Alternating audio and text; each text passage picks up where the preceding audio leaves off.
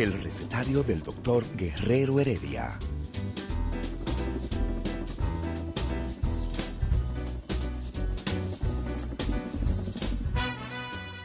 Una respuesta para cada pregunta.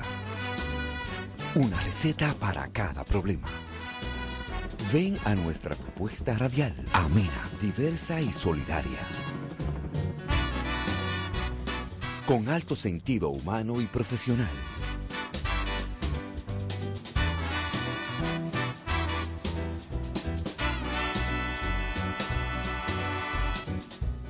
Buenos días. Bienvenidos al recetario del doctor Guerrero Heredia.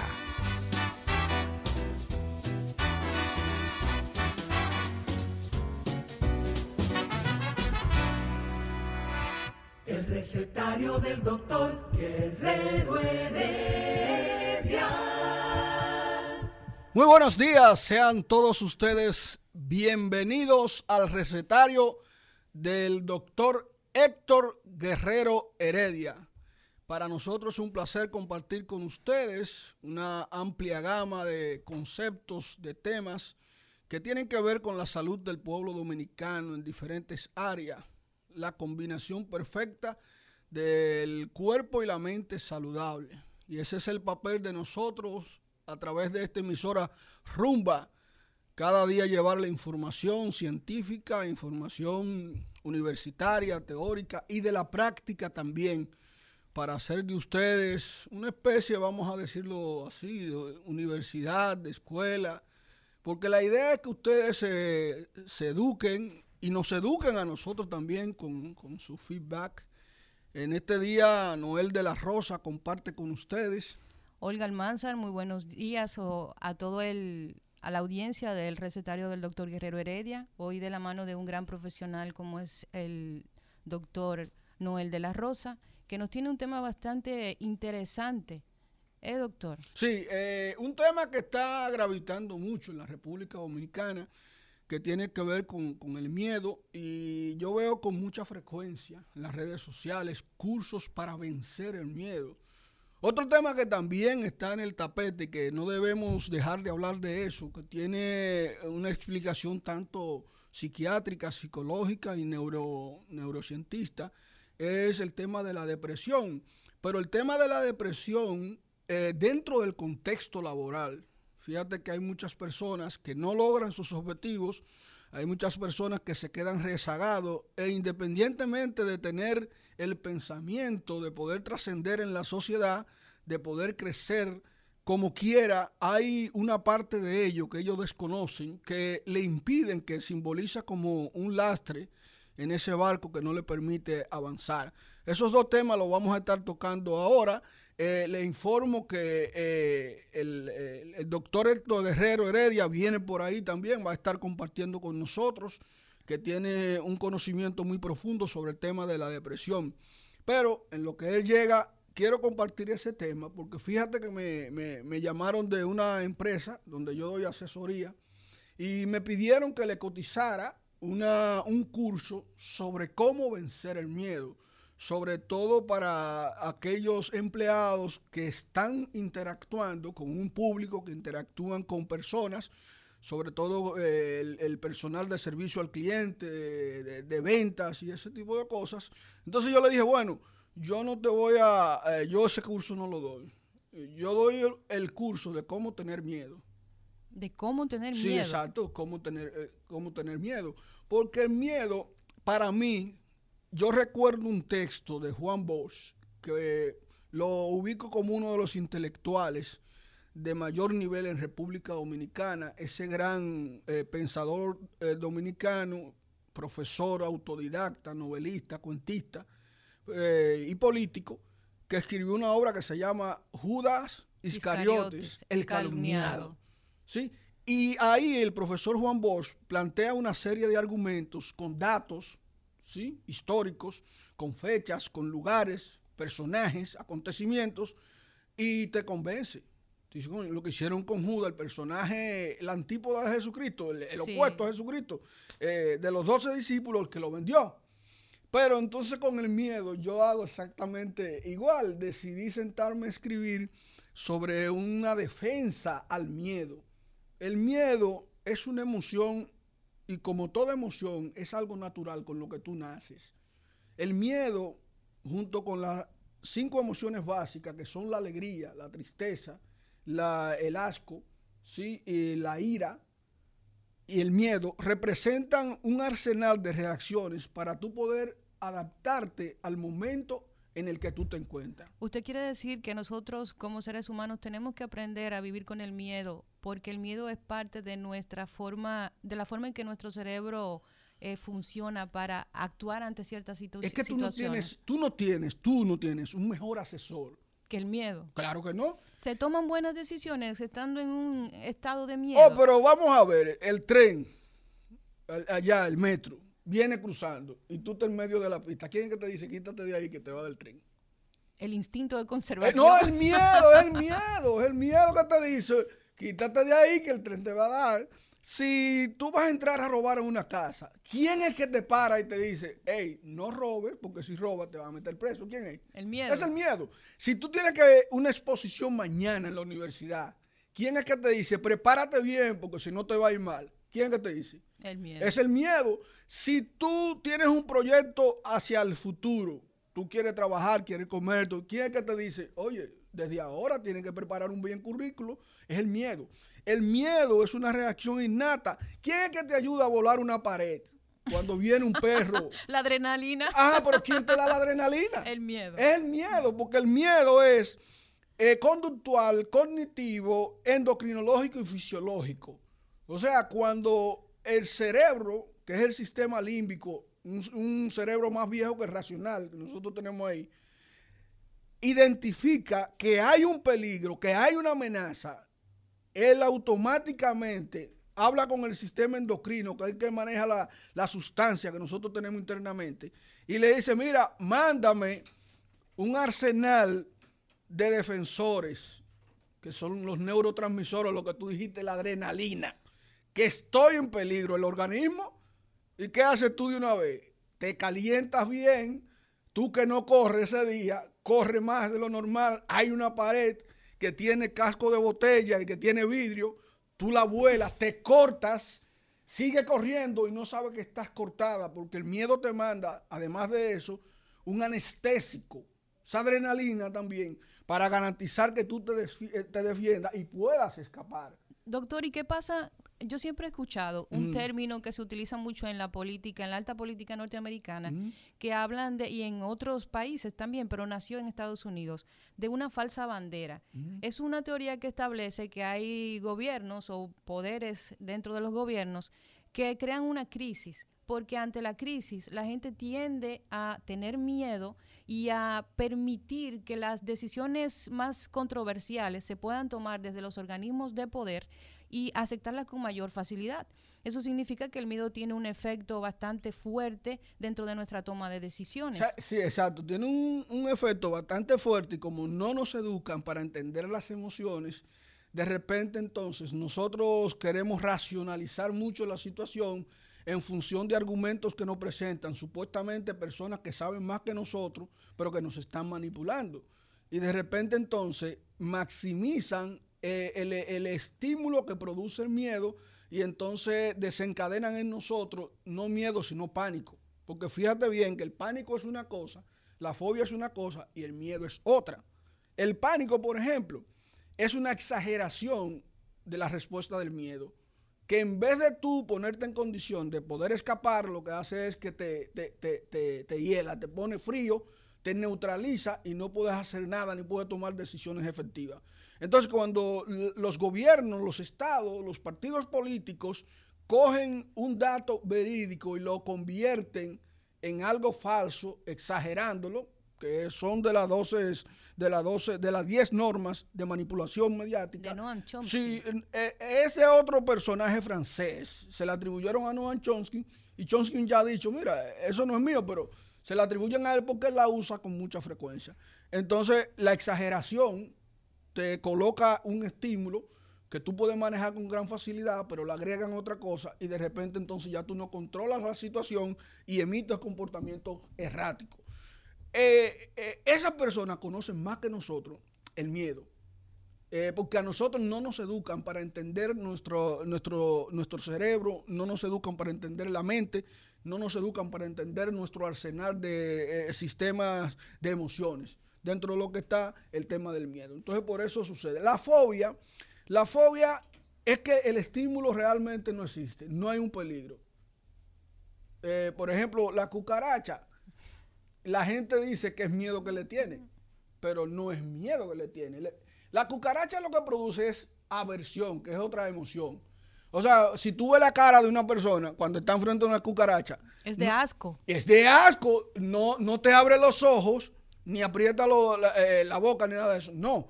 Lo que hace es que, que, pliega la cara y se echa hacia atrás y pone una mano hacia adelante. O sea, eso es de asco.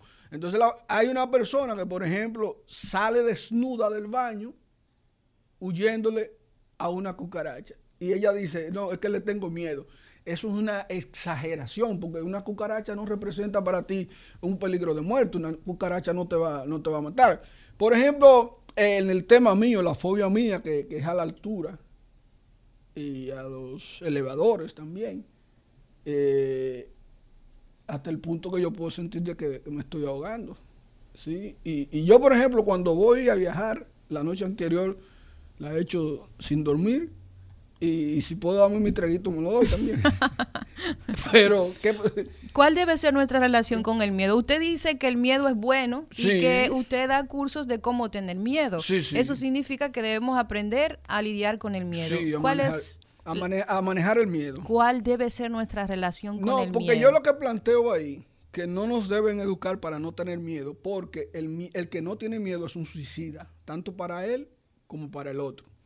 Porque vuelvo y te repito, el miedo es una advertencia y tú lo tienes que ver como tal.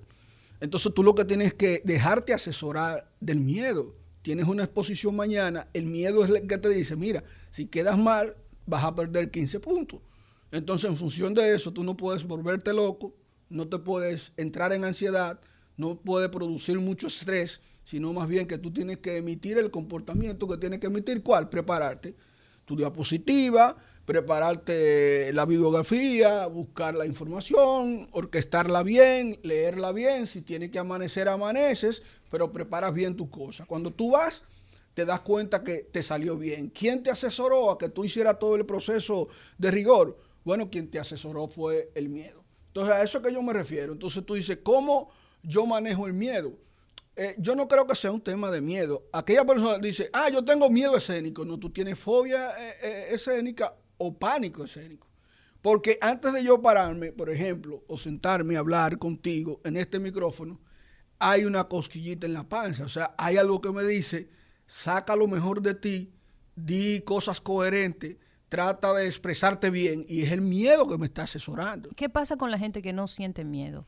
La gente que no siente miedo no se prepara bien. E, esa gente que no siente miedo no tiene problema en, no hablar adecuadamente, ni se ruboriza si comete un error. No puede ser un rasgo simplemente de la personalidad que tenga una seguridad elevada. Por ejemplo, a mí me, me, descubrieron eh, que yo tenía tendencia por la comunicación desde muy pequeña.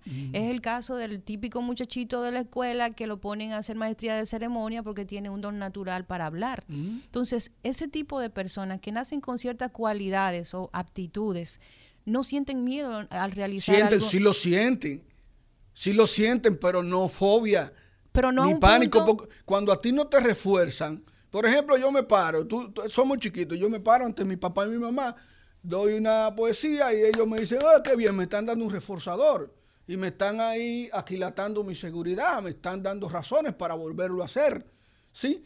Pero cuando tú te paras, nadie te hace caso, ya ahí se mete otra, otra, otra emoción que tiene que ver con la vergüenza, que no está clasificada, ni los grandes teóricos sobre las emociones la clasifican, pero yo veo la vergüenza como un estado emocional. Usted establece que hay entonces diferentes eh, niveles de miedo. Sí. ¿Qué pasa cuando el miedo llega a incapacitarte? Porque el miedo existe. ya eso es pánico. Es un pánico. No, ya eso, ya es una, ya eso es psiquiátrico. Ya eso tú tienes que tratarlo con especialista de la conducta, ya sea psicólogo o psiquiatra, dependiendo, dependiendo el nivel que tenga. Sí. Pero eh, eh, el miedo natural, yo ahora mismo te puedo decir que yo tengo miedo. Sí, porque el miedo no te inhabilita. Al contrario, el miedo te habilita, te pone en condiciones, te da las herramientas. Mira, el miedo agudiza la mente. El miedo prepara el cuerpo energéticamente para que esté en condición de defenderse. Esos otros elementos que lo han confundido, fobia y pánico, ya son eh, eh, eh, trastornos, pero nosotros no estamos llamados a eso. Si tú te das cuenta, cuando tú eres niña, niño, en el caso mío, uno hace un, un sinnúmero de actividad que a un Suicida, doctor. No, a un adulto le daría vergüenza. y miedo. O- y miedo también. Pero nosotros no tenemos que ver nada con eso. Ahora, hay sujetos que no sienten remordimiento al momento de eh, desafiar a la policía. Porque no le tienen miedo a la policía. Entonces, yo que sí le tengo miedo a la policía, yo no violento las normas porque yo no quiero tener problemas con la policía. Entonces, fíjate que el miedo es necesario en la sociedad, inclusive.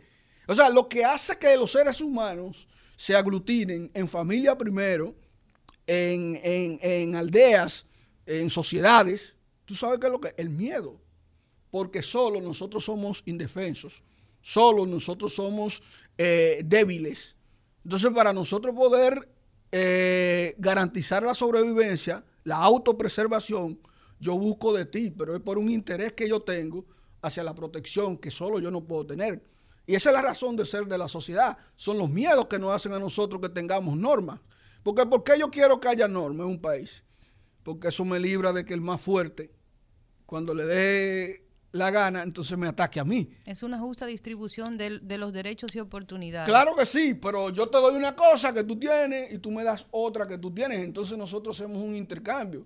Y es diferente cuando tú y yo nos sumamos y él que no- nos va a adversar a mí, yo te digo, tú me cuidas a mí, yo te cuido a ti. Pero fíjate que es un dar y dar. ¿De dónde nace ese deseo de que tú me cuides a mí? Es del miedo que nace. O sea, si yo no tuviera miedo, yo no te buscara a ti absolutamente para nada. Por ejemplo, eh, dicen, yo le tengo miedo a los muertos. Eh, Eso no, eso no es miedo. Porque te pregunto yo, lo- los, muertos, lo- lo- los muertos, los muertos sí existen. Pero un muerto se te puede presentar en este momento aquí. Lo dudo mucho. Bueno, eso es en función de la creencia que tú Claro. puedas tener. Eso es cultural. Pero fíjate bien que antes yo me levantaba en mi casa a tomar agua a la sala y mi mamá había puesto una sábana blanca a secar y yo le ponía a esa sábana manos, le ponía pies y le ponía cabeza. ¿De qué cabeza yo le ponía? ¿Qué mano yo le ponía? ¿Qué forma yo le ponía? El de, del muerto más reciente, de la persona que se había muerto más recientemente. Y yo juraba que sí, que eso estaba ahí. Eso era una construcción de mi cabeza. Pero yo tomaba agua ya. Yo no tomaba agua. Yo iba y me acostaba de nuevo, temblando, y no dormía inclusive. Y ya eso es un problema que tiene que ver con, con- la mente, una alteración de la mente. Hablando de esas alteraciones, yo no sé si usted recuerda cuando el, el tema del 11 de septiembre, que nosotros fuimos, eh, fue una de las primeras experiencias que yo viví de exposición masiva a imágenes que te provocaban cierto nivel de, de pánico. Eh, las imágenes del choque, las imágenes de la gente abajo, el caos que se, se armó. Yo recuerdo que estaba muy jovencita para la fecha y a mí eso me generó una, una reacción de ansiedad. Yo que vivía en una zona cercana a San Isidro, donde se escuchaban en ocasiones de noche los aviones eh, pasar, a mí eso me generaba un, un- un terror. Y entonces yo no vivía en Estados Unidos, yo vivía en República Dominicana. Pero el efecto de toda esa sobreexposición de esas imágenes generó en mí un, un efecto. Entonces, en el contexto de la pandemia, donde mucha gente ha tenido que vivir con el miedo constante de cuidarse, de no contagiarse, gente, por ejemplo, mayor que tiene que tener mayores cantidades de, de, de atención en dónde está y cómo se cuida, yo me pregunto, si nosotros llegamos a un punto de miedo en el que no podemos manejarlo, pasamos al, al punto del pánico, ¿cuáles herramientas específicas podemos utilizar para aprender a manejar ese miedo y a utilizarlo en favor nuestro, como establece usted? Mira, eh, por eso yo te digo, el mejor aliado de la pandemia de nosotros ha sido el miedo, porque las personas que tienen miedo no salen a un drink, no salen a una discoteca, no salen a un restaurante a compartir con otra persona. El que tiene miedo ve al otro, el distanciamiento físico, que lo he planteado muchas veces, que no es social, sino es físico, independientemente de que tú, yo te quiera lo más que te quiera a ti, yo te digo, tú allá y yo aquí podemos hablar, pero el distanciamiento físico. El que tiene miedo es el que te usa la mascarilla. El que no tiene miedo no usa la mascarilla. Pero hay otros que son exagerados, pero eso tiene que ver con predisposiciones mentales que tienen a trabajar los temas que podrían ser de reto, podrían ser de, peligro y abordarlo de manera adecuada, pero no tienen esa capacidad mental. El otro elemento es eh, la exageración de los medios de comunicación y el maltrato que se le da a las informaciones, cómo se tratan las informaciones y eso entonces en algunas personas puede producir ese miedo exagerado que se puede constituir en pánico o, ya en un elemento de fobia hacia otras cosas. Porque ahí viene el tema también de los condicionamientos, cómo yo asocio un elemento con otro y automáticamente reacciono eh, inapropiadamente ante ese elemento que no me va a hacer daño. Yo utilizo varias técnicas. La primera técnica es eh, del ensayo, ¿sí? Del ensayo. Siempre en tu cabeza tú tienes que vivir pensando en la situación que puede ocurrir y cómo tú te podrías comportar ante eso. Y eso te va disminuyendo significativamente esos niveles de ansiedad. Pues ya tú lo vas experimentando, lo vas viendo y ya tú en tu cabeza te dice, bueno, yo tengo herramientas para poder enfrentarme en eso. Por ejemplo, el tema de la higiene. Eh, el hecho de yo llegar a mi casa y tener ya el hábito de ir directamente a la llave, lavarme bien, que si yo qué, eso ya me da ciertos niveles de seguridad, sin exagerar. Pero también está el autodiscurso de tú repetirte a ti mismo en tu cabeza, ¿sí? La idea central de esto. Lo que me hace daño a mí es que yo me exponga en esta interacción con alguien, no cumpla con el distanciamiento físico. Pero si yo lo cumplo, yo no voy a ser dañado. O sea, esa tú te lo repites en tu, en tu, en tu cabeza.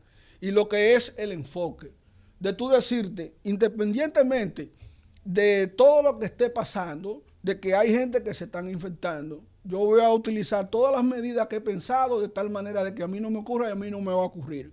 Porque yo tengo proyectos en la vida, yo tengo cosas que cumplir y de esta yo voy a salir bien. O sea, una persona que te piense así, una persona que haga ese ejercicio, tú dices, bueno, pero Noel, cuando la persona está metida en ese pensamiento obsesivo, ¿sí? Entonces tú tienes que ir definitivamente donde un eh, especialista de la conducta, porque yo darte ciertas herramientas sin que un especialista te ponga la tarea y que tú cumplas esa tarea, definitivamente no vas a poder lograrlo, porque todo va a depender del nivel. Mira, ellos hay audiencia, hay personas dentro de la audiencia que te escuchan un consejo y lo cumplen a rajatabla y no tienen problema.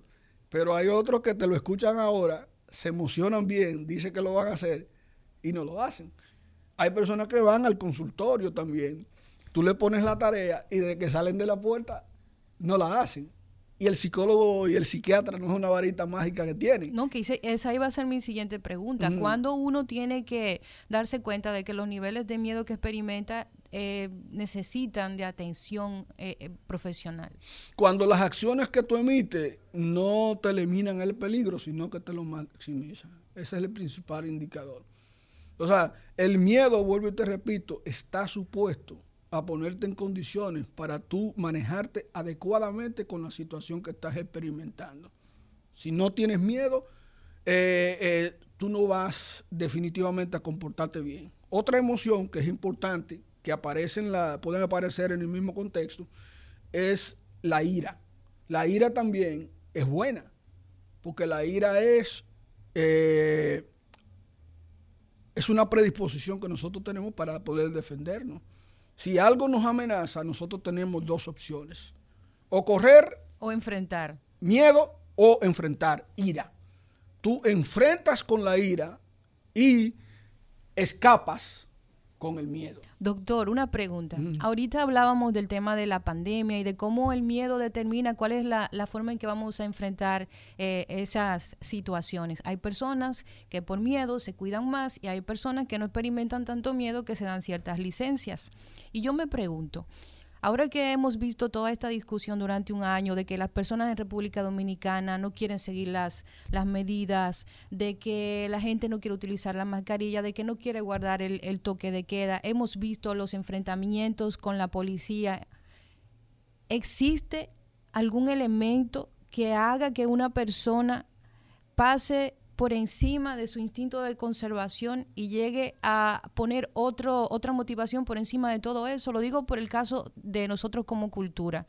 Eh, a mí me parece interesante que nosotros como dominicanos, por temas como tomar alcohol en un sitio, por algo que tiene que ver eh, con el placer, con sentir placer por algo que puede esperar, pongamos en riesgo muchas veces la vida nuestra y la vida de otras personas. Entonces, me llama la atención y quisiera saber ¿Qué elementos hacen que una persona ponga por encima de su instinto de supervivencia, que el miedo no opere en ellos y tengan la facilidad de actuar de esa manera? Mira, eh, cada cultura ha experimentado este proceso de forma un poquito distinta. En República Dominicana, lo que ayer era para nosotros un símbolo de marca país, la alegría, la efervescencia, el calor, la hospitalidad, esas son las características de nosotros y que somos guapos también. Esa es otra característica. El perfil dominicano del dominicano se constituyó entonces un elemento en contra de nosotros para poder preservar ¿sí? la salud. Entonces tú te encuentras, tú dices, es que ellos están anteponiendo el placer al instinto de sobrevivencia. No, es que el instinto de sobrevivencia no entra tan fácil. El instinto de sobrevivencia entra cuando el peligro está ahí. O sea, no hay nada en el mundo, no hay nada en la existencia, en la vida, que pueda estar por, por encima del instinto. Eso no tiene que ver con instinto de sobrevivencia. Porque una madre, y vamos a la pausa ahora, una madre entra a salvar a su niño que se está ahogando y llega un momento en donde ella se está ahogando, ¿qué hace? Lo suelta. ¿O no? Lo suelta. Lo suelta. No sé, no me imagino en una situación No, no, no. Un padre, una madre lo suelta. ¿Sí? Eh, el, ¿Tú te recuerdas el avión que se cayó en los Andes? Que había, había un grupo de... Chilenos. Sí, de, de rugby, del equipo de rugby. Ah, tuvieron Ellos terminaron comiendo carne inclusive de sus propios seres queridos. Así es. Porque ahí, ahí sí subió el instinto de sobrevivencia. Muy bien, bueno, vamos a la pausa y cuando regresemos seguimos con más en el recetario, el recetario del doctor Guerrero Heredia. Día de sabiduría y filosofía en el recetario del doctor Guerrero Heredia. El recetario del doctor Guerrero Heredia. El miedo. El miedo y la ira mecanismo de defensa desde que caminábamos en cuatro patas. ¿Sí? Esa es la realidad, la realidad real. Y como el miedo fue el que produjo que nuestro cerebro madurara. Produjo que el cortisol comenzara a crearle estrés a nuestro cerebro para que se desarrollara. Sin miedo, el hombre no hubiese subsistido. Pero tampoco sin la ira, como tú dijiste llega un momento en que hay que pelear. Entonces, si tú vas a pelear, ¿qué tiene que hacer la ira? Mandarte la sangre a donde tiene que mandártela para tú pelear. ¿A dónde te manda la sangre la ira? A los músculos, te abre los pulmones, el corazón te lo pone más rápido. ¿Por qué? Porque tú estás decidido a pelear. Y por desgracia, el hombre para sobrevivir ha tenido que pelear todo el tiempo. Ahora bien, ¿Qué pasa si tú te pasas toda la vida con ira? Bueno, si tú te pasas toda la vida con ira, tú vas a tener un corazón rápido. Pero ¿a dónde no va la sangre cuando tú quieres pelear? Al cerebro. Al riñón. Ah. Porque tú no quieres hacer pipí mientras estás peleando. ¿Verdad que no? Y la gente piensa bien. Ah, sí. La gente activa, la noradrenalina te activa todo el sistema, porque hay que acordarse de algo que la gente no sabe.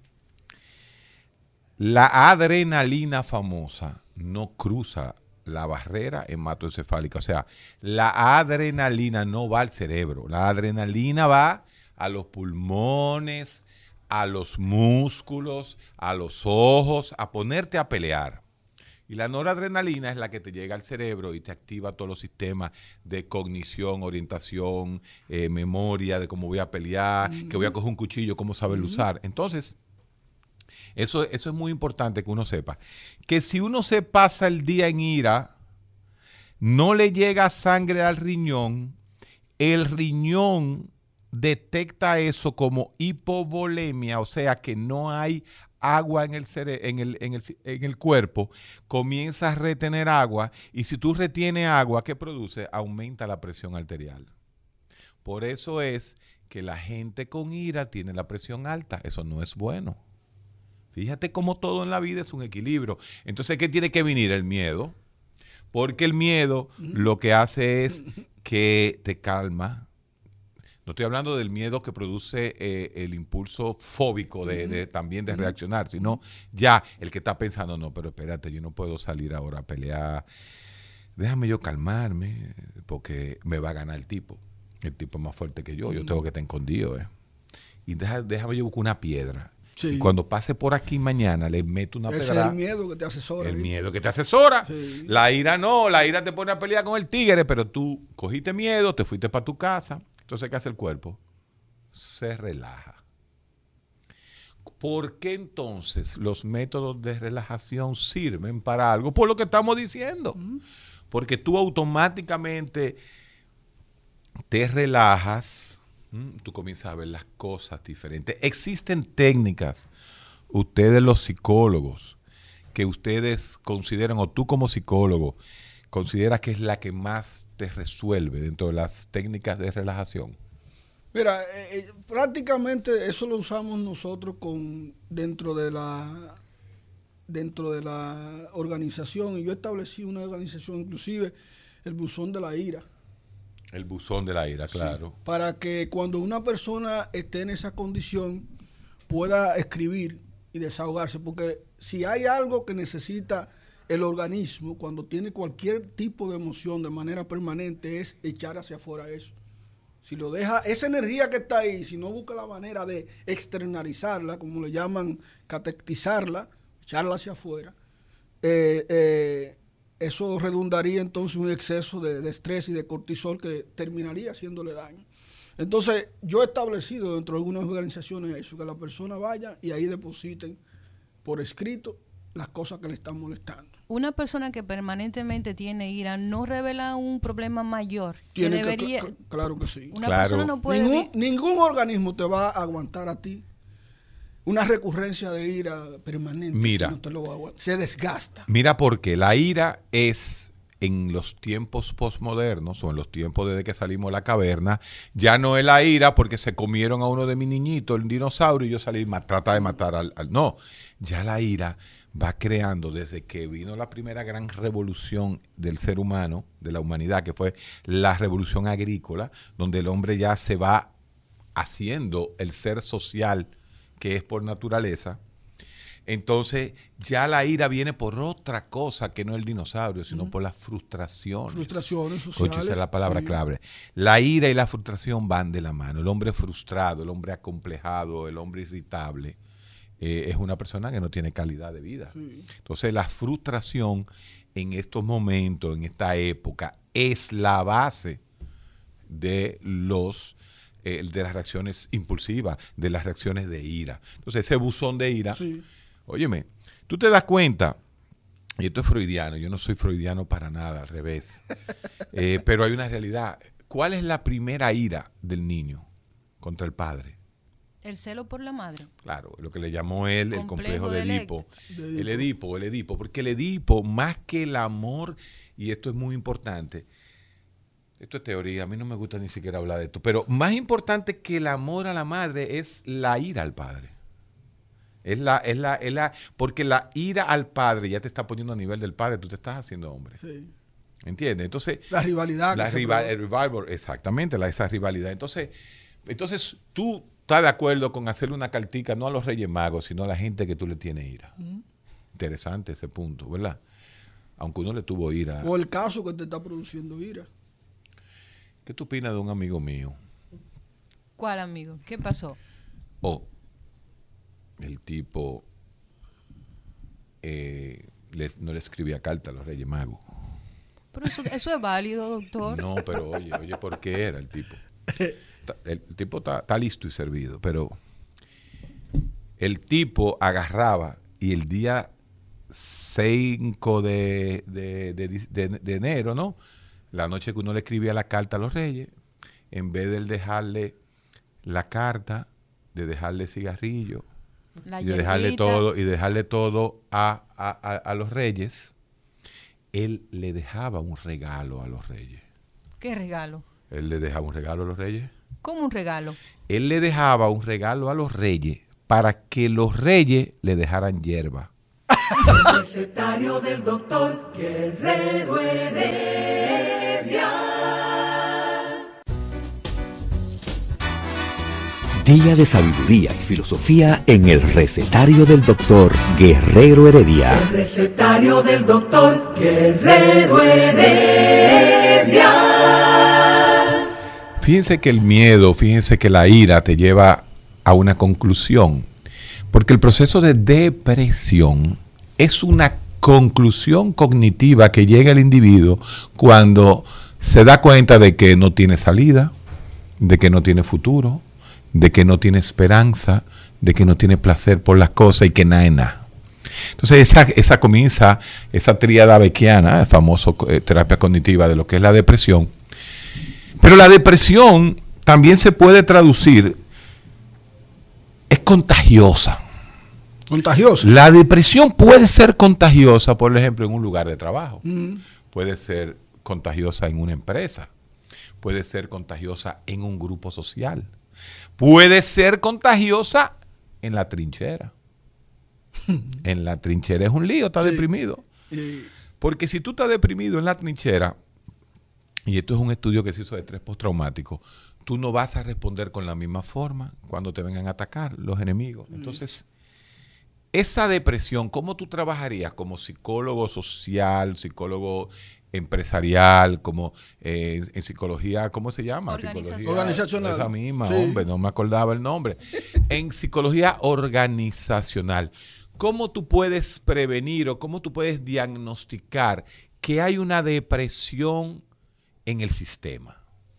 Fíjate, eh, en República Dominicana han subestimado mucho el tema de, de la depresión. Inclusive al momento de filtrar a, a lo- a los Oigan candidatos, esto, señores. No, no le aplican ningún tipo de prueba que pueda identificar algún síntoma de, de depresión. Y ahora, precisamente en, la pandemia, se ha desatado precisamente un gran, una gran cantidad de personas que no van a la organización aumentando lo que es el índice de ausentismo o que en su defecto están en la organización pero no tienen el ánimo ni la motivación, porque entre la, entre, entre la depresión y la motivación, la tristeza, hay un vínculo muy, muy estrecho. Entonces, los supervisores no tienen tampoco la preparación ni la condición para darse cuenta que lo que está sucediendo en esa persona es precisamente un estado de ánimo muy bajito que le impide tener la fuerza para poder realizar la tarea como la realizaban antes. Y yo he hecho mucho énfasis por los medios en que me manejo en que el impacto de la pandemia hay que verlo desde el punto de vista individual y de lo individual, lo físico y lo psicológico, está lo económico, está lo legal, está lo social y está lo familiar. Y está lo laboral, porque mucho Lo laboral y el tema laboral, pero fíjate que el ser humano es un sistema en donde lo que le afecta en lo familiar, en lo económico, en lo social, en lo legal, entonces va a redundar en el tema eh, organizacional. Yo creo que una de las actividades que consume más tiempo en, en la dinámica de todo ser humano es su trabajo. Sí, claro. Muchas veces, aunque está establecido que son ocho, ocho horas de trabajo una jornada laboral, muchos de nosotros pasa hasta 12 horas y más involucrados en actividades de trabajo. Entonces, también como trabajadora, eh, he tenido la experiencia de que mucha de esa deficiencia en el ánimo, mucha de esa depresión, de ese desánimo, de esa des- desmotivación, tiene que ver con cómo, cómo gestiona la propia empresa su recurso humano. Muchas de las razones que afectan ese ánimo y esa depresión, como nosotros llamamos, es cómo, te- cómo nosotros no podemos manejar Pero la en- mayoría, en, ambientes inclusi- laborales. inclusive en República Dominicana se habla poco de la salud mental organizacional. Es que no es una prioridad. No, no, no. No, es- no, hablan. Pe- pero es vital. ¿eh? Es vital. Y ahora estamos hablando, que estamos hablando de una crisis sanitaria que ha impactado en los diferentes sistemas del ser humano que le afectan a él. Y estamos hablando no necesariamente de depresión endógena ni crónica. Podemos estar hablando de depresión exógena O sea, hay elementos del ambiente que te están produciendo frustración, como decía el doctor, y eso a su vez te está desactivando tu estado anímico, te produce psicológicamente un estado de desolación, las metas te despersonaliza, las metas ya no, no están en, en tu radar y tú inclusive experimentas un vacío existencial y bajo esas condiciones muchas personas llaman a la empresa y se inventan cualquier falsedad y no van a la organización tan solo por quedarse acostado en su casa porque no tienen la forma de poder salir Oye este dato, oye este dato americano de days, eh, de, de días perdidos de trabajo. La causa número uno de días perdidos de trabajo es dolor de espalda. Y la causa número dos es depresión. Oye esto. Sin embargo, se ha demostrado que el 50% del dolor de espalda tiene un proceso depresivo Yo- detrás. sí. Entonces significa que la depresión es la número uno. Sí. Pero eso no lo ven mucha gente. ¿Tú sabes dónde ven eso? En los call centers, en los lugares donde tienen lo que se llama, lo que se trabajan con un criterio, con un algoritmo industrial. sí, sí. Se va haciendo eso. Pero en todas las grandes empresas, JP Morgan, que tú dices, bueno, pero JP Morgan lo que es un banco, lo que es un... eh, un- los dos mejores... eh, eh, éramos tres. Los otros dos de mi promoción de la Universidad de Yale trabajan en JP Morgan.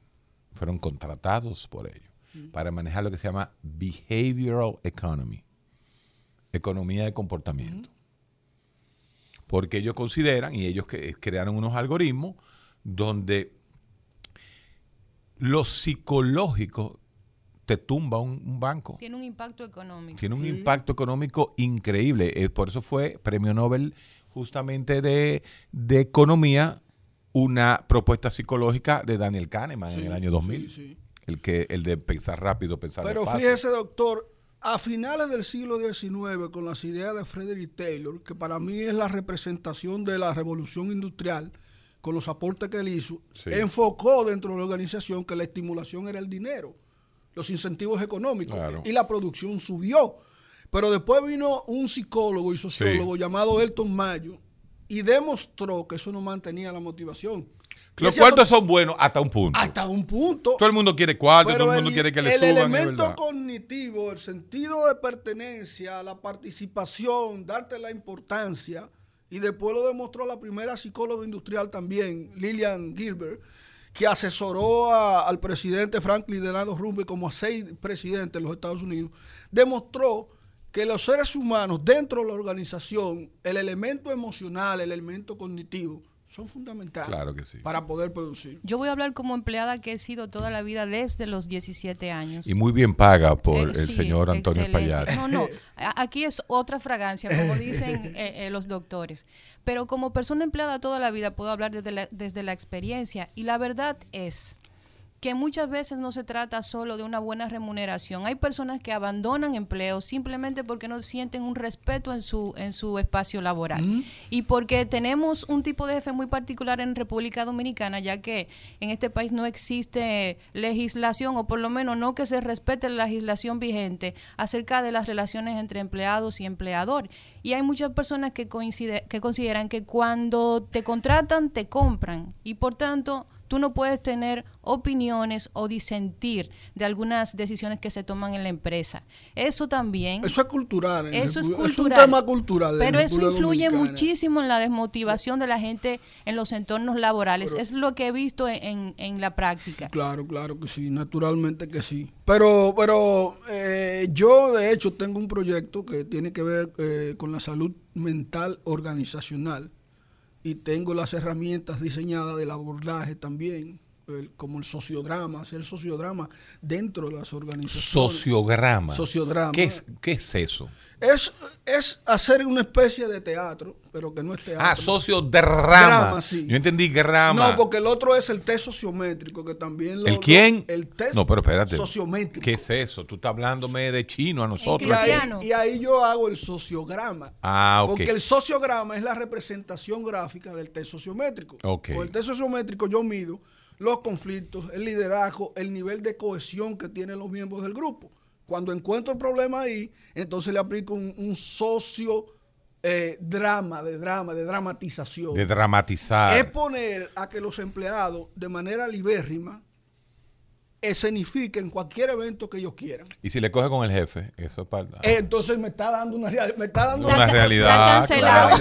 No, no. No, porque me- el, el- el no. jefe no está. Acuérdate que tú eres el terapista. que hace Entonces, eso. entonces ahí me está diciendo que los problemas que están ocurriendo, la baja productividad, tienen que ver con el jefe. No, y a veces se te arma un boicot frente al jefe y, y- y hay que, hay que botar al No, jefe. ahí por eso, por eso ellos le tienen miedo a aplicar a Por eso es, claro. No, no, Hay no. un La término muy utilizado en psicología que es quemado, una, una condición que no sé si tiene base científica, pero los psicólogos utilizan mucho ese término para personas que se sienten agotados por El burnout, no. El burnout Sí, tiene no, una sí explicación tiene, científica. claro. Muy Sí, quemado. También claro, existe claro el término sí. el moving, que es un término que se ha acuñado recientemente respecto al acoso laboral no sexual, que tiene mucho que ver con la falta de motivación, con los jefes que, Lo que pasa es que aquí que en son República así Dominicana, creo que el doctor está de acuerdo conmigo, eh, las cosas llegan 50 años después, Sí. casi siempre. No, no seas, no seas tan exagerado. pues. No. 49. No, ¿cómo cinco? 49, por 49. Dios, no 50. Eh, eh, pero eso no se trabaja, eh, no se está trabajando acá. Y qué bueno que de este espacio uno pueda hablar de estas cosas, porque yo estoy planteando precisamente que el Estado enfrente el impacto psicológico, mental, que tiene esta pandemia desde las organizaciones. Y Oigan, ¿por qué, doctor? En las organizaciones tú reúnes una gran cantidad de personas que están dispersas en la sociedad. Ese es el lugar en donde nosotros podríamos atacar este tipo de cosas. Hay que Claro. hacer reuniones masivas. Hay que hacer reuniones para que las personas se expresen, cómo le están pasando. Los supervisores tienen que ser también prepararlo para que sean eh, escuchas activos, que escuchen a su personal cuando a veces Ay, qué lindo suena es que no, es que es así, porque el papel de nosotros los psicólogos es preparar a los supervisores. Nosotros no hacemos todo el trabajo eh, dentro de la organización. Lo que nosotros sabemos, porque hay un, un tipo de psicología que es la psicología educativa, no la que se aplica en el sector Sí. educativo, sino enseñar a las personas cómo tratar determinadas eh, alteraciones mentales. Así es. Señores, 682-9850, 809-682-9850. Vamos a llamar eh, ese viejo teléfono, el 682-9850. Y nuestra línea internacional. Ayer estuvimos llenos de llamadas internacionales. 833-380-0062. Buenas. ¿Cuántas aguas? Ay, buenos días. Sí, buenas. Bendiciones a todo el mundo ahí. Doctor, yo le voy a hacer una pregunta, pero déme hacerle un brevísimo comentario. Dígame. de por lo que nos caracterizamos los dominicanos, somos alegres, somos Sí. fiesteros, somos esto. Pero esta pandemia saca una cualidad muy negativa, Ajá, ¿cuál? que el 60% somos estúpidos, ¿Por qué? porque no nos cuidamos. Entonces, algo que la gente tiene que leer y averiguar sobre las cosas. Nadie le gusta averiguar sobre la pandemia. Que eso es mentira. Averigua qué es lo que sucede, ha sucedido en el pasado con las pandemias. Doctor, usted habló del miedo. ¿Qué pasa con esos niños que lo los padres lo enseñan a tener miedo? Como que lo sobreprotegen y todo le meten un cuco y una cosa. ¿Qué pasa con el futuro de esos niños? Ay, ay, ay. Vamos a dejar que el psicólogo nos diga de un muchachito miedoso. ¿Qué, qué, qué pasa con él? No, no es que lo enseñan a tener miedo, el, el miedo es una emoción innata. Eh, lo que no lo enseñan es a diferenciar entre aquellas cosas que sí ameritan una respuesta de miedo y cuáles no. Es lo contrario, lo maleducamos y no lo orientamos en función de dar una respuesta asertiva con respecto al estado emocional que aplica. Eso es lo que pasa. Pero tú consideras eh, esta medida, como hacían con nosotros, el papá de un amigo. Que nosotros nos pasábamos el- eh, la semana entera yendo a karate. Entonces teníamos di- diferentes cinturones, cada uno de nosotros. Y entonces él comprobaba si nosotros estábamos avanzando. ¿Cómo? O él agarraba, nos llevaba el sábado en la mañana al mercado. Y le decía a tres limpiabotas, "Tss, vengan a embrujarse con estos tres. No, Un tres para tres y le daba 10 centavos a los limpiabotas. Y a veces había un limpiabota que tenía, yo tenía 13 años, recuerdo como ahora, yo tenía 13, 14, el limpiabota era más chiquito que yo, pues tenía 18. Bueno, y entonces nos ponían, un, yo me acuerdo esos tres para tres, ah, ya tú sabes. Le daba su palito. Muchacho, tenías tú que sacar de abajo, tú tenías que sacar de abajo. No, no, yo no dejaba que me pegara porque si un tigre de eso se me, me- uno lo quiere era karateca, no sabíamos judo. Sí. Entonces, mientras que la pelea de barrio, los tigres lo que te van a, a tumbar. Sí. Entonces uno lo que tiraba era 60 patadas, el tigre se, se- se asustaba y, y- y- y se... Pero al final, Es una buena. ayuda, da una buena pela en un momento, dado, juéguesela, juéguesela, psicólogo, juéguesela. Una buena pela a un muchacho, hay que dársela alguna vez en la vida. No, yo- yo- Anda pa' No, pero espérese, doctor. Juéguesela. Es que yo soy de la teoría de que, que- de que la pela no resuelven. La pela Sí, para. pero una. Pero, pero, espérese, doctor. Para le, mí. le resuelve al papá. Una tabaná. Ah, al papá No, sí. no, no, no. Desahogo de la ira. El desahogo de la Usted me ira. puede decir a mí que una buena tabaná en el, en el, Doctor, en el oído a un muchacho jodón En el aquello del oído. no es terapéutica, aunque sea una sola vez. Vamos a dejar esa respuesta No, doctor, para no, después de esta no, pausa. doctor, no. Día de sabiduría y filosofía en el recetario del doctor Guerrero Heredia. Recetario del doctor Guerrero Heredia. Continuamos, señores. Eh, el equipo de psicólogos que trabaja con nosotros, ellos vienen próximamente mm, con una sorpresa. y yo espero que sea verdad. ¿Cuál es la sorpresa? No, ese programazo. Solo que tener cinco psicólogos para el servicio de ustedes en la noche. Uno de los mejores programas que pueden venir a la emisora. Habla de sexo, droga, alcohol, sexo, Juego. sexo, sexo. patológico. La vaina que se convierte en sexo, la mayoría juego. no, los toda- no, los viernes. doctor, porque la noche se convierte como en, como, la noche es la noche, como diría Alan Poe. Un poema precioso, no me acuerdo. Pero eh, la noche, la noche no es fácil y, y hay que tener programa de psicología de noche. Así mismo es. Buenas, Doctor, dígame. yo no estoy de acuerdo con abuso, pero una cachetada a tiempo Pero lo que digo. a un muchacho malcriado. No, no, no. No, no, pero no es un abuso. Es una tabaná en la vida. Pero una tabaná, doña. Sí, pero que se acuerde para siempre. No, una sola, yo creo que sí, yo creo que una buena tabaná le deja, le deja un mensaje al muchacho. Mi experiencia no me. Tu experiencia no buena. que no. No, hombre, no, eso no, no puede ser verdad, una tabaná. Buenas, Sí, buen día, doctor. díganos. Sí, le habla a Juan Heredia. Oiga, doctor, para decirle con el miedo de la gente y la vacuna. Sí, Mi hijo ya va a tener dos meses puso esa vacuna sí. en Estados Unidos. Él trabaja en un hospital y es Sí. estudiante de medicina. Y gracias a Dios no le ha pasado nada. Ya se ha puesto la dos, la segunda. Exacto. Y Ya él está protegido completamente para, para el virus. Hay que vacunarse. Buenas, díganos. Hola, hola. Eh, yo soy de la escuela que cree que una pelita de vez en cuando no hace daño. Lo, Una pela al año no hace daño. no, lo que pasa es que uno no sabe a veces diferenciar cuando hay abuso y cuando hay corrección. Ah, Doctor, quiero que me corrijan en el sentido que he escuchado que a los niños solo se le puede pegar cuando ellos atentan contra su vida. Por ejemplo, si cruzan Mm. una calle sin ver, si, se- si tienen un Ok, cuchillo, eso es interesante ese punto. No, yo no, yo no he oído esa teoría, eh, pero, pero no sé. No, no. ¿Tú no estás de acuerdo tampoco? no, no, no, que yo tampoco. O sea, una tabaná no va nunca. No manejo esa teoría, no, es que no. El reflejo de, de- de- de uno darle golpe a. Y cuando a su- roba algo, Tampoco. ahí hay que darle dos tabanas. No, tampoco. Una, tampoco. No. No, pero tú no, eso es permisividad, mi hermano. Esa, esa teoría psicológica tuya son permisividad posmoderna. No, no, no. Hay, hay- No. hay que, señores, señores, en algún momento en la historia de un niño necesita sentir que hay un poder superior que no es mitológico, que es real.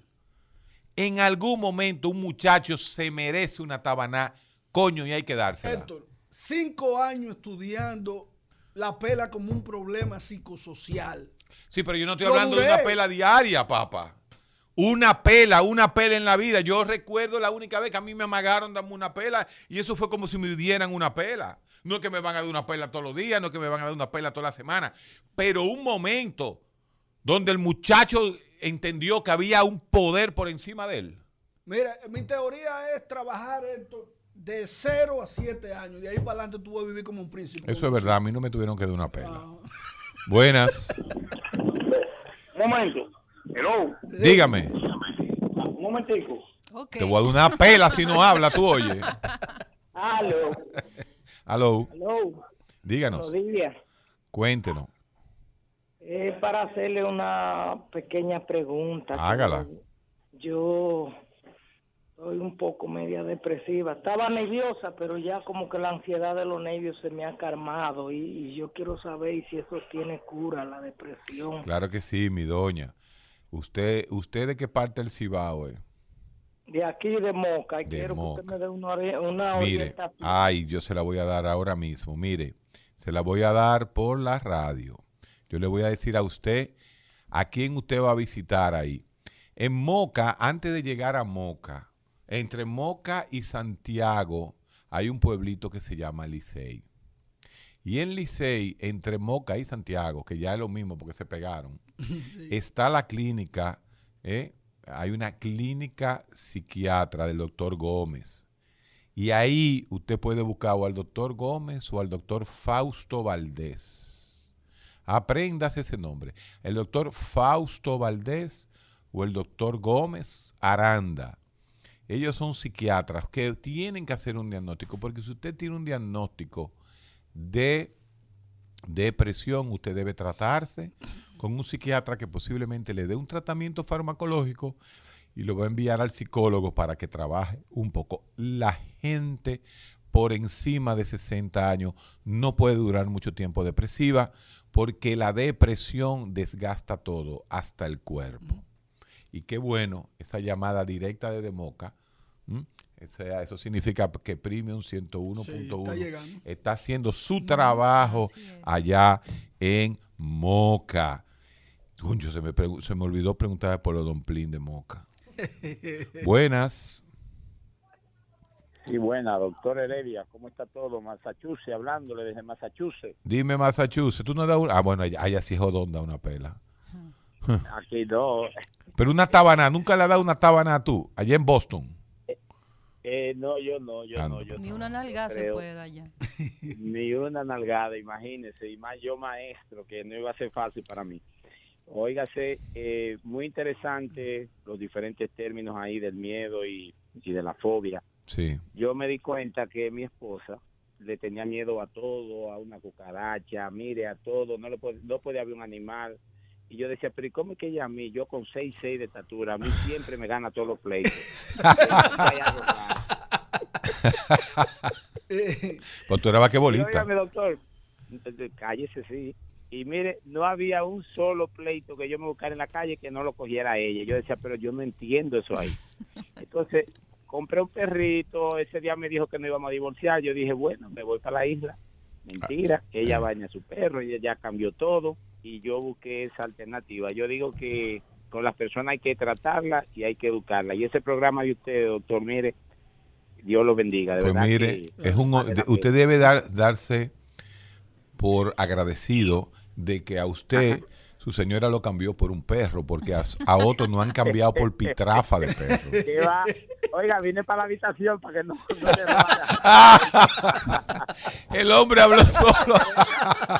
Está muy bueno. Muchas gracias. Manténgase en contacto desde Massachusetts con nosotros. Óigame. Dígame. Méndez, lo voy a etiquetar en Twitter porque le voy a enviar algo importante. Claro que sí. Tíreme por ahí. Tíreme por ahí. Señores, Massachusetts. La verdad que este programa se ha hecho internacional. La gente de Boston, Nueva York, eh, ellos se están entreteniendo aquí desde la República Dominicana. Mira cómo está eso, lleno de llamadas. Tremendo programa que hemos hecho hoy. Eh, ya tú sabes, Olga, eh, el audio no viene los martes, viene. No, no, no. Buenas. Ay, Buenas. Borra eso. Ah, no, no, no, aquí se cambia rápido la gente, rápido. Que no hemos dado banquete, doctor Heredia. Se han dado banquete hoy hoy con ese con el doctor que habló del miedo, de la fobia, de, de las diferentes eh, eh, forma, o sea, de lo que diferencia de lo que es miedo y fobia, excelente. Pero mire, doctor Heredia, yo difiero tanto de usted o del doctor. Mire, una nargadita al año o una sabana a un muchacho de tomar criado. Usted lo que yo voy a poner un Claro, no, pues tú estás conmigo. Pero, Bueno, yo estoy con. Usted usted sabe lo que es que vamos a poner. Yo estoy, yo pago colegio a un muchacho. Y que un muchacho me venga todos los meses con una nota malicia. Mire, le doy una sabana. Se la va a recordar para el resto Ay, mi madre. Pero para no es lo de todos los meses, no es lo de todos los No, Porque no, mira, no. oye, ¿qué pasa? Te voy a explicar lo que pasa. El psicólogo te va a explicar lo que pasa. Mira, tú le diste la primera tabana, te la vamos a aceptar. Sí. Aunque él no te la acepte. Pero si él no da, usted tiene que llevarlo al psicólogo, llevarlo al psiquiatra, porque posiblemente hay que hacer una evaluación sobre trastorno de déficit de atención Claro, en ese muchacho. claro, Entonces, hay cosas. eh, si usted lo lleva, entonces resulta que el muchacho tiene déficit de atención. Entonces ya no es un problema de él, ni es de un problema de una tabaná.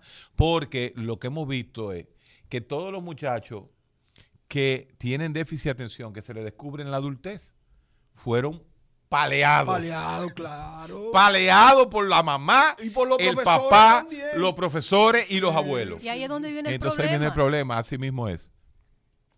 Buenas. Sí, buenos días, doctor. Eh, yo necesito el teléfono de Medios Panorama.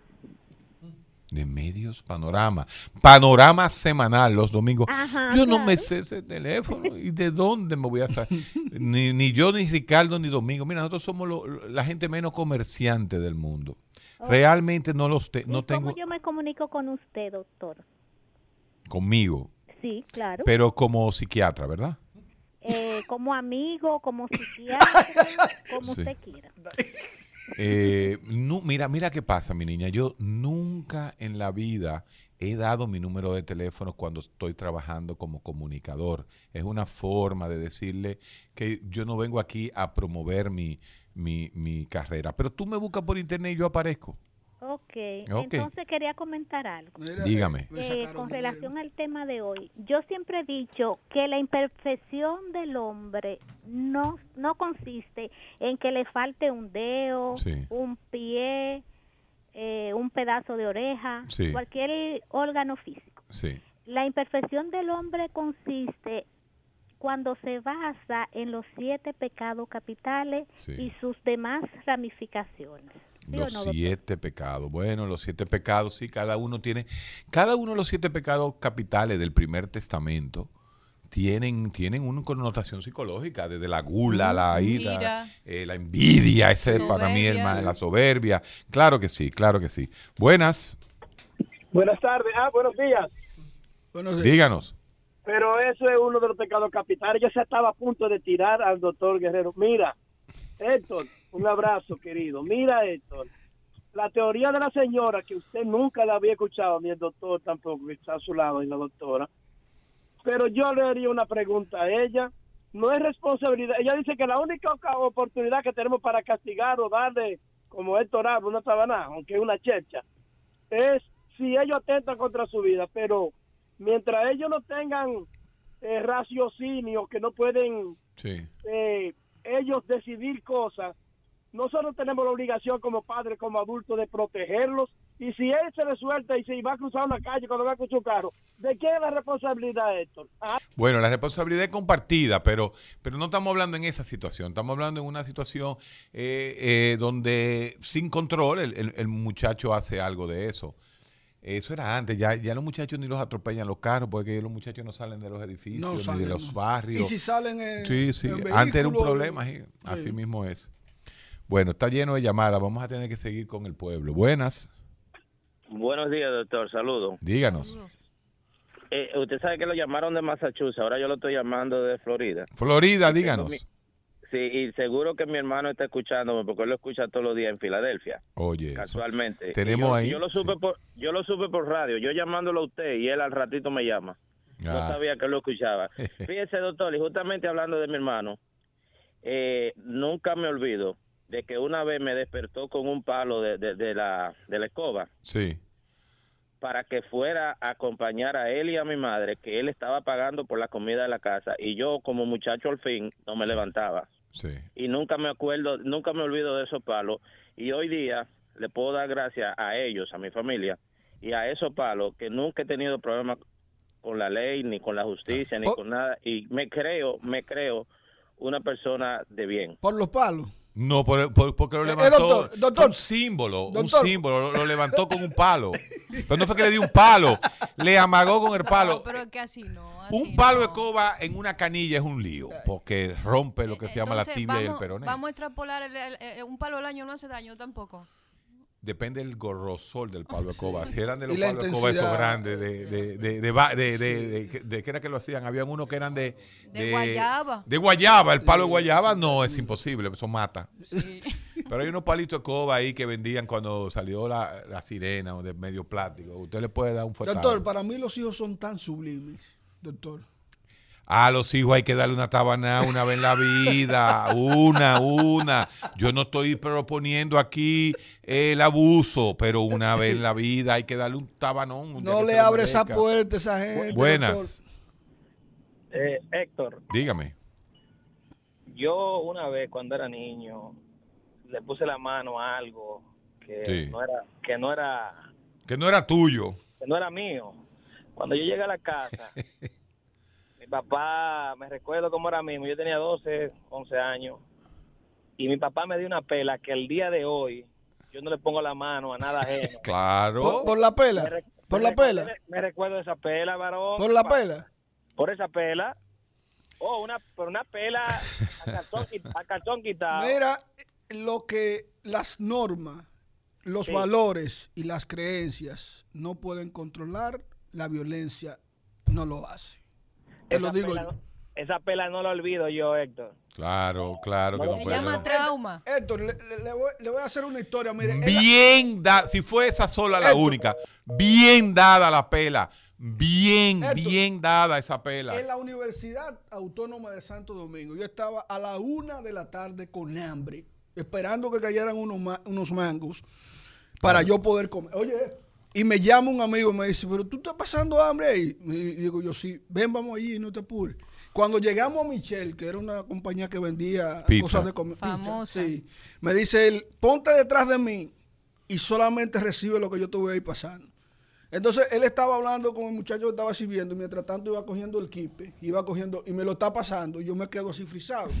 Me salió de este lado, del lado izquierdo, mi abuelo diciéndome, eso no fue lo que yo le enseñé varón a usted. No, pero yo me como el kipe también. No, no, no, me lo, no, Anda no, par- no, con no, hambre no, en la no, UA. mi madre que me como doctor, el kipe. Doctor, Ah, es me- que doctor, me fui para mi mata de mango a esperar que cayeran y de allá vino él y me dijo, ve acá, ¿qué fue lo que tú hiciste? Y me dio esa tabaná que yo vi las estrellitas. Preferí eso a, a yo tomar y desacreditar a mi abuelo que estaba en mi cabeza. Ese es el super yo, ¿verdad? De- sí, ese es super yo completo. el el super yo. sí, el super yo. Pero yo no sé qué yo haría con hambre, ¿no? No sé yo qué lo haría con hambre. Yo, yo estoy hablando en serio, Sí, no. señores, porque es que yo soy humano. Si el hambre te lleva al límite, sí, eh, doy violento un valor, pero ya si con no- el kipe en la mano. No, no, no. no. Mi abuelo me, me- me dijo, no, No, no, yo varón. entiendo. Buenos días. Buenas. Doctor, oiga mi única pela, tengo 66 años. Oiga mi única pela, yo soy de Enriquillo de Barahona. Allí en Enriquillo, hicieron un, un ba- claro, hicieron un barrio nuevo. Y mi mamá tenía una comadre que se había mudado para el barrio nuevo. Mi mamá y fue a ver su comadre con otra vecina. Y yo quería ir. Mi mamá me dijo, tú no vas. Yo tenía como eh, 11 años. Y yo, sí, yo voy, mami. No, tú no vas. Y yo seguí detrás de mi mamá. Y mi mamá miraba para atrás y me decía, devuélvete, devuélvete. Yo telca seguía. Ah. Para no ponerle el cuento muy largo, mire, yo caminé, como por ejemplo, de la Máximo Gómez con Kennedy, ¿no verdad? Sí. Hasta la Bolívar. Ay, A mi pie madre. Detrás de mi mamá, a Sí. pie detrás de mi mamá. Y cuando mi mamá la última vez miró para atrás, nada más me hizo así con la mano. No te apures, que nos vamos a ver allá. Ay, yo me mamá. devolví. Esa y cuando me devolví para la casa, que mi mamá llegó, yo tenía los nervios que ya usted sabe. Se lo digo a mi papá. Mi papá me puso una piedra en la cabeza, me hincó y me dio un solo correazo. Ese correazo me marcó la pierna, que todavía yo era grande y el correazo estaba aquí en el muslo. Y, y- y- porque Se según iba pasaron ahí. No, eh, pasaron la. Pero, pero el símbolo, de la, la semiótica de, ese, de esa piedra arriba de la cabeza. Y nada más te la pusieron una vez en la vida. La piedra. una- te, ¿eh? te jincan una sola vez en la Eso vida. da trauma, No, no, no, está bien hecho. Bien hecho. No, no, no, ¿qué, qué trauma ni trauma, hombre? Está bien hecho. Oh, pero ven acá. Le dicen que no vaya, le dicen que no vaya. Eso es lo que de- de- desde la, desde la Kennedy hasta la Bolívar caminando. Una, Una carajita de 11 años. Una travesura. Buenas. Buenas, Diga Heredia. usted. Heredia. Dígame. ¿Y por qué los jóvenes o los niños que antes le dan mucho maltrato, según dice el psicólogo maltrato, la sociedad era mejor, que había menos delincuencia? Esto es relativo. Sí, eso Mira, es un uno no puede. muy general. Sí, uno no puede decir que la sociedad. La sociedad está mejor o peor. Teoriza. No. ¿Cómo tú, con- qué, tú Tú consideras? sabes que Pinker plantea que Somos una tábula rasa. sí, no, y que antes había más violencia que la que hay ahora. 100%. Eso, él lo yo yo eso sí lo. Eso, y lo es que así. pasa es que tenemos mucho más redes sociales, mucho más Mire, información, mire, estamos más conectados, mire. los eventos llegan más fácil. Mire, hay una realidad. Más fácil. Hay una realidad y es que antes la violencia era más innata, pero se expresaba quizás menos. Mire, ¿qué era lo que uno jugaba cuando muchacho? Pistola. Yo lo que hacía era sacarle punta a los palitos de lado, eh, un tirapiedra, eh, eh taquito, hermano, un lambe plato de taquito. El fufú. Entonces, mientras yo tenía 13 años y estaba inventándome cómo dar un lambe plato maduro para pa desbaratar el nudillo al otro, el de 13 años ahora está como un mariquitica jugando con un. Eh, lo único que mueve es el dedito gordo. del videito. Y está ahí matando, muñequito. Entonces uno desarrolla cierto nivel. Ahora bien, hay diferentes tipos de violencia. ¿Cuál es la violencia que tienen los muchachos ahora? La violencia de los muchachos frente a los padres es una violencia verbal ¿m? y es una violencia psicológica. Ahora hay, una, ahora hay una violencia verbal. Cuando tú estás en un restaurante y tú ves que un carajito insulta al papá y el papá se queda como un, como un mojón. Eso es una realidad real. O pero ¿y quién se le ocurría insultar a un papá de uno? Y tú los ves todos los días del mundo, tú te ves esas escenas. Entonces, una cosa es que haya cambiado la- el tipo Esto, de violencia. Pero nuestros padres eran modelos, no solamente porque la gente dice lo que me cambió fue la pela, no. Tu papá te dio una pela, pero era un modelo de, de construir el hogar, de ir a buscar la casa. El, el otro elemento, mamá ya no está en la casa, ya todo el mundo está afuera ahora mismo buscando sí. la subsistencia. Eso el otro elemento es cuánto, cuántos agentes de socialización hay. Solamente la familia. Están los medios de comunicación, están las iglesias, están las escuelas, están las universidades, que son también medios de socialización. Él no puede reducir a una sola variable la sociedad que nosotros Claro. tenemos en este momento. Es un reduccionismo, entiendo yo. Sí, eh, pero como te digo, ha habido un cambio, ha habido un cambio. Yo en Estados Unidos, tú ves a, esos, a los hijos cómo tratan a los papás y tú dices, no, pero esto no puede ser posible. Entonces, hay un cambio. Pero ven acá, antes, fíjate, fíjate lo que son los paradigmas, cómo han cambiado. ¿Qué edad tú tienes? 46. Tú eres un muchachito. Yo te llevo ca- ca- casi 10. Tú eres otra generación más para atrás de mí. Pero tú también viviste esa... esa- Señores, en las fiestas antes de los muchachos aquí en, en la capital, vamos poniendo aquí en la capital. Óyeme, al final de cada fiesta había un pleito. Había un pleito y se embrujaba y todo el mundo para su casa. Pero no habían tanto En muertos. los colegios, en los colegios, en el recreo, nada era más chulo que hoy decir piña a la, la- en salida. la pero ven acá. en la salida también. En la salida. Siempre era un ¿Qué pleito. sucede? En la salida estaban todos los tigres, habían dos que se iban a embrujar. Sí, pero, eh, doctor, Ahora, ah, te esperaban afuera.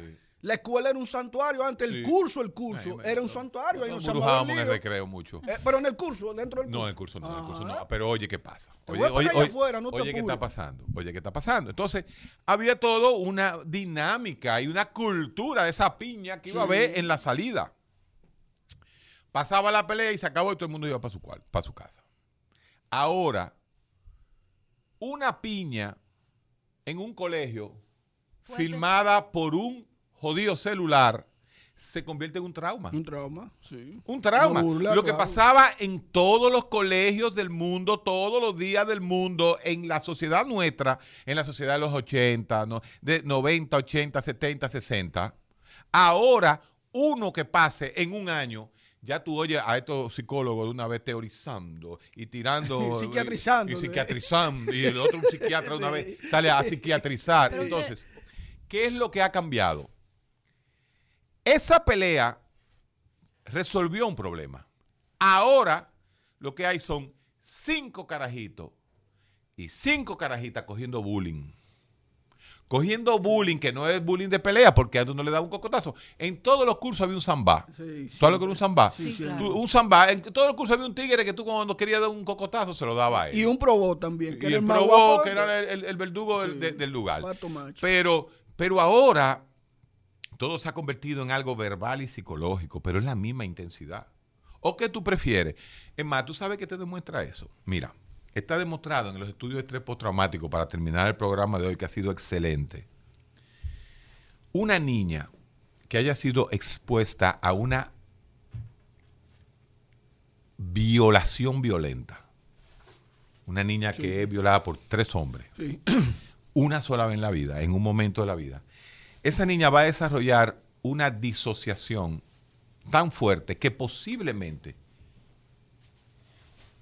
pase desapercibida en su vida esa violación. Ni lo recuerdo. Ni lo recuerda. Sin embargo, si una niña es molestada durante un año por un padrastro, no, nunca penetrada ni nada, ¿eh? sino tocada y que ella se da cuenta que está siendo utilizada sexualmente, la traumatiza más. Entonces, ahí viene lo de la pela, ahí viene el concepto de la pelea, ahí viene lo de la pelea. Una buena pelea te hace el mejor amigo de esa persona.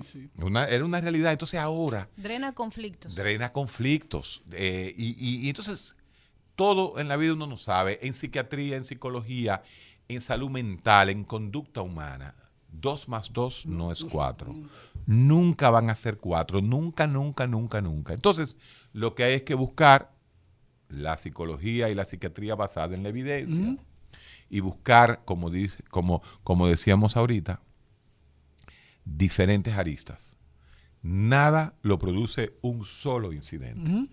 Son demasiados factores que se conjugan para nosotros entonces continuar hablando mañana y la semana que viene aquí en el recetario. Ahora un padre y una madre se, con- se consagran, un hombre y una mujer se consagran como padre y madre cuando logran controlar la conducta del niño sin tener que acudir a la violencia. ¿Sí o no, doctor? Eh, vamos a dejar la tabana para ahorita. El recetario del doctor Guerrero Heredia. Rumba 98.5, una emisora RCC Media.